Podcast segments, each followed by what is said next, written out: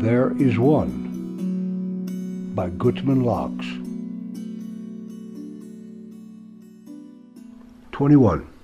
Consider, in the early 1900s, modern medicine arrived at a most startling observation. By washing the surgeon's hands after performing a procedure, the next patient the surgeon treats will not die of the same disease that killed the first patient. To this simple act alone has been attributed the saving of more lives than any other treatment discovered by man.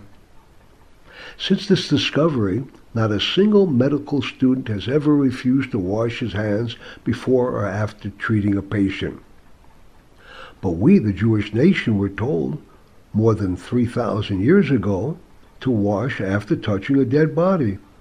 We were told specifically how to wash, but not why to wash. Even though there is a definite health benefit in washing, health has never been singled out to be the reason that we wash. We wash simply because we're told to wash. The instructions should have been enough. Need a father explain to his son how the motor on the elevator works? Or is it enough to simply instruct him how to press the proper button?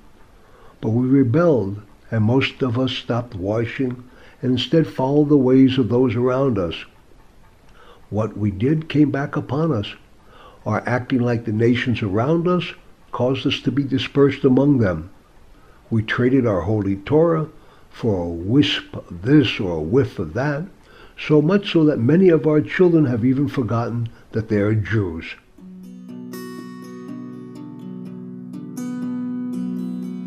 There is one.com